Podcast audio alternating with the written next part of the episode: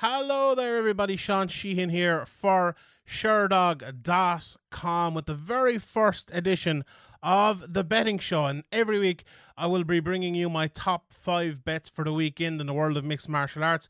I'll be looking at the UFC, Bellator, and beyond. If there's a PFL coming up, if there's a Cage Warriors coming up, and I can get odds and I can have a look at them and I think I see a good bet, I will be giving it to you, and I will be detailing my top five bets today and every week uh, for uh, for the foreseeable future, as long as they keep me. So I will be doing that. Before I get into anything, bet responsibly is the first thing to say, and the second thing to say is. I'm not a betting expert, right? I'm someone who's been covering MMA for uh, going on 10 years now at this stage. I want to talk to it in an MMA point of view, from an MMA fan, fan point of view, not from a betting fan or a betting expert point of view. I'm looking at this as someone who has a tether in their pocket at the end of the week and saying, oh, give me a couple of bets to put on and I'll do it that way. You're not going to have the, you know, I'm putting four units or a unit and a half or anything for me. That's not going to be this type, type of show you know, I probably have betting experts saying, "Where's your betting review?" That's not me. I've been doing uh, some betting shows on Severe MMA where I've been working for the last uh, few years and things like that, and I've got on pretty well, I would say. You know, uh, probably 50-50, like, like all people betting on, on mixed martial arts. Um, but I wanted to just say that beforehand because. I, I feel like there's uh, there maybe is a lot of that, a lot of betting. MMA is a very hard thing to bet on, you know, as well. And um, I, I feel like I look at some fights maybe a different way and I look at why I think they will go this way and maybe why I don't. And there's some bets I will show. There's one here I have as well. Um, where it's a long shot and I will every week. That's one thing I promise I will have. I will have a long shot every week. So not necessarily think the person is is definitely going to win this way or anything. But if you have, you know, you've two quid in your pocket there and it's like, ah, that's like fifty to one. Let's let you know, let's let's let's make thirty quid. Let's do it. So I'll have one of those as well. But um yeah, let's get into it. I'm talking myself down now here before I start. I'm talking people out to watch it, but never mind. Uh, let's get straight into it. So, so I'm going to look at uh, Bellator 268, which goes down uh, this weekend. Um, I have a full preview for that up on uh, up on Sherdog.com, so you can watch that there for a, a clear look at just the fights themselves with no betting or anything like that if you fancy that. And in the, the UFC uh, as well goes down with uh, Norma Dumont taking on Aspen Ladd in the main event uh, there. I assume this is in Vegas. Yeah, that's in that's in Vegas at the UFC Apex, as uh, seemingly every UFC card is these days. But however, um, so let's get straight into it. My first bet I'm looking at here, I'm going for Corey Anderson at minus 164. And this is the latest odds as I record here. So these odds obviously can change. I was actually looking at it this morning and I think he was minus 170. So he's coming in uh, a little bit. But from looking at a couple of Corey Anderson's fighting, obviously Corey Anderson is fighting uh, is fighting Ryan Bader this weekend in the semi final of the Bellator uh, light heavyweight tournament. Um, and watching a couple of his most recent fights from Corey Anderson's point of view and from Ryan Bader's point of view, I just feel like Corey Anderson is maybe fighting the way Corey Anderson should have been fighting for the last few years, and Ryan Bader is maybe starting to look a little bit old. Now, Ryan Bader's had some very tough matchups and a lot tougher matchups than Corey Anderson over the last while. So you're not going to look as good when you're fighting maybe a, a higher class of fighter like uh, Corey Anderson's last two was uh, Yagshimuradov and, and Manhoef. Bader, you know, fought, okay, he fought uh, Machida last time out, but he also fought, you know, Nemkov before that. Um, you know, and he's been he's been fighting, you know, some uh, some very very good fighters for for the last while. But his last one, well, he fought Machida last time, but that Nemkov fight, I just thought he looked kind of old in that fight, and I thought he looked. Uh, I just thought he looked a tad slower than he he is going to look, you know, or that you would expect someone like Ryan Bader to look. And you know, at the age of thirty eight now, in that division where he's been a very good athlete for a long time. I feel like maybe now is the time that he starts losing to a guy like Anderson. And I, if this had been a couple of years ago, I would have picked Bader probably all ends up. But I look at Anderson and I look at that fight against Yagshimuradov and Manhoef where he opened up a little bit more. And I feel like uh, you know, that was, as I mentioned, that was kind of a change of him to fight that way. I feel like if he can put how he fought, say, against the likes of Blachowicz and, and others, and you know he ended up losing that, but he fought a slower, more kind of uh, steady pace. If he puts that steadier, more intelligent maybe pace that he, we've seen in you know fights like Glover Teixeira and stuff before that, with the little bit more of attacking and the little bit more of a rootless streak like he showed against Yagshimuradov, especially when he got on top. I think I think it could be time for him here, and I think he might be a little quicker to the punch, like Nemkov was against Bader, and I could see him winning this here. It's going to be, I, I think it's going to be a close enough fight, but I'm just about going for Corey Anderson uh, to to take that one. Um, so that's uh, uh, let me just look again minus one sixty four.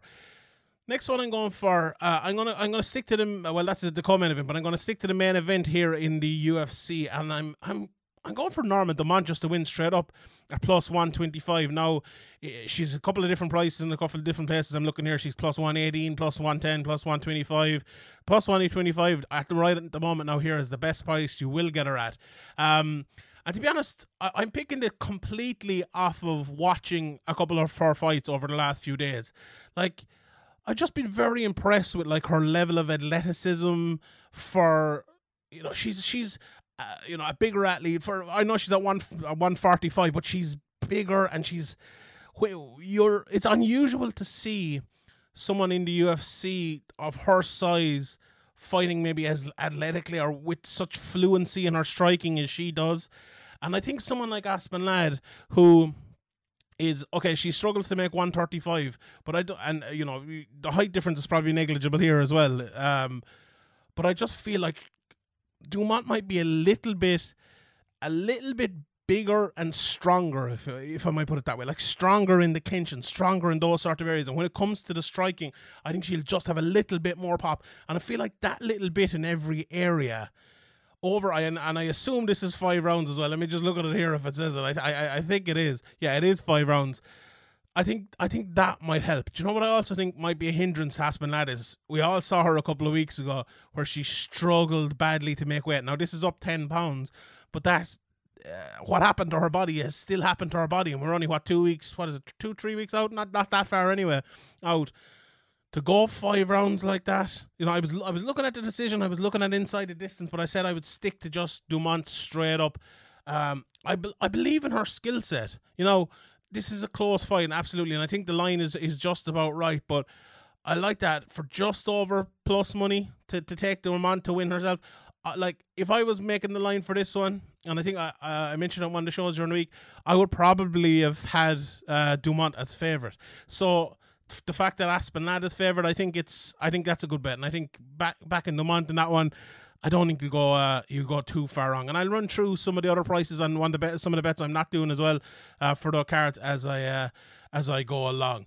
Um, my next bet here, I'm going for uh, Andrei Arlovsky via decision. You know, anyone watching Andrei Arlovsky uh, over the last few, uh, few years, and he's fighting obviously uh, Carlos Felipe.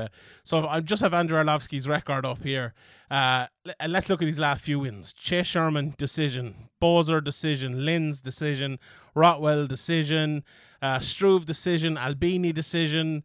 Uh, Mir decision. That's all. We're going back all the way back to 2015 now, and most of the you know the losses in the right case had a few rear naked chokes, a bunch of stuff, but uh, Tuivasa lost by decision. Uh, Yashimordov lost by decision.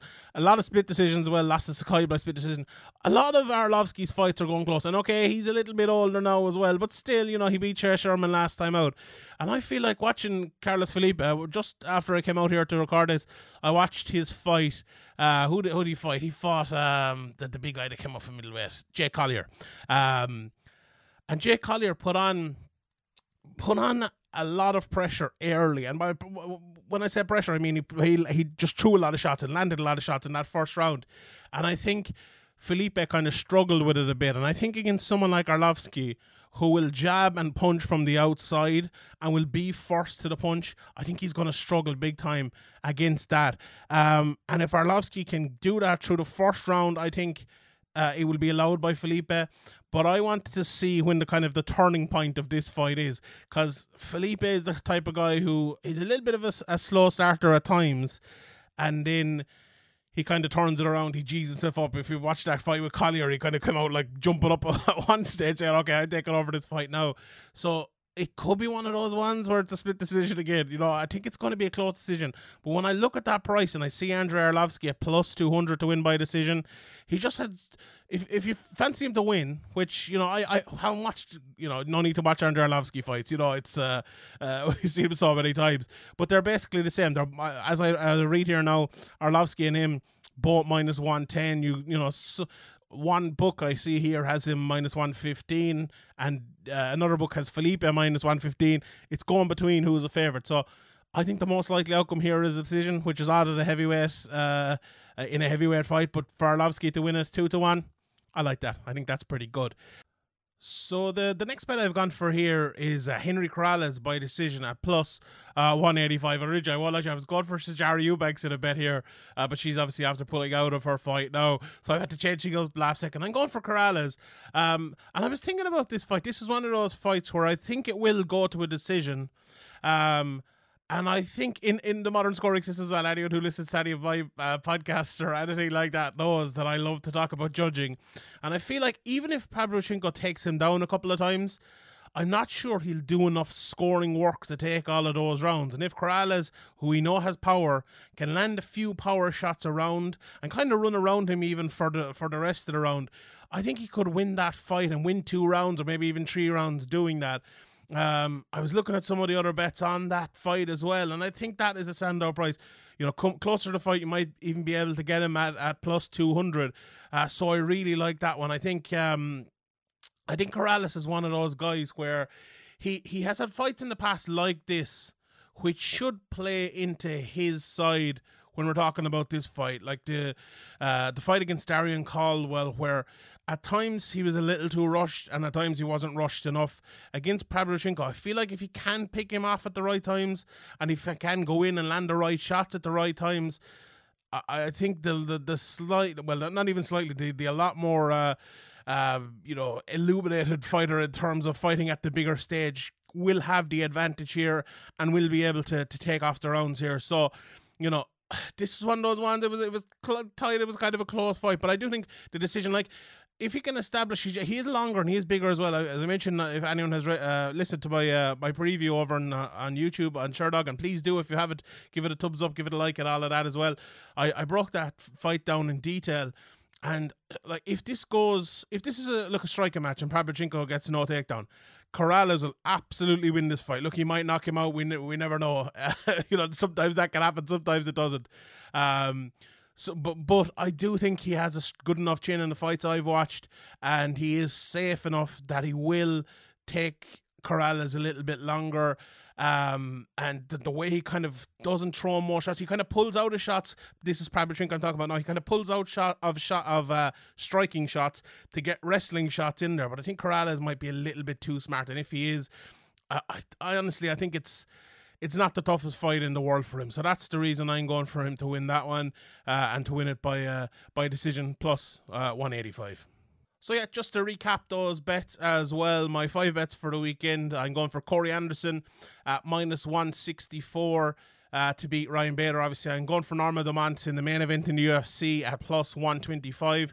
Andrew Arlovsky via decision over Carlos Felipe at plus 200 uh, and Henry Corrales via decision at plus 185 as well. And my big one, my outside one, uh, Bueno Silva via submission at plus 1100, the 11 to 1 submission. I got to throw one, I got to do it every week, I got to throw one in there. So, uh, best luck with your bets this week. Hopefully, uh, they all come up. If they do, we'll all be millionaires. But bet responsibly only bet what you can and you know what you can bet bet half of that that'd be a good way to do it or even less and uh you know enjoy the fights this weekend my name is sean sheehan for sherdog.com Let's see you all next time. Good luck.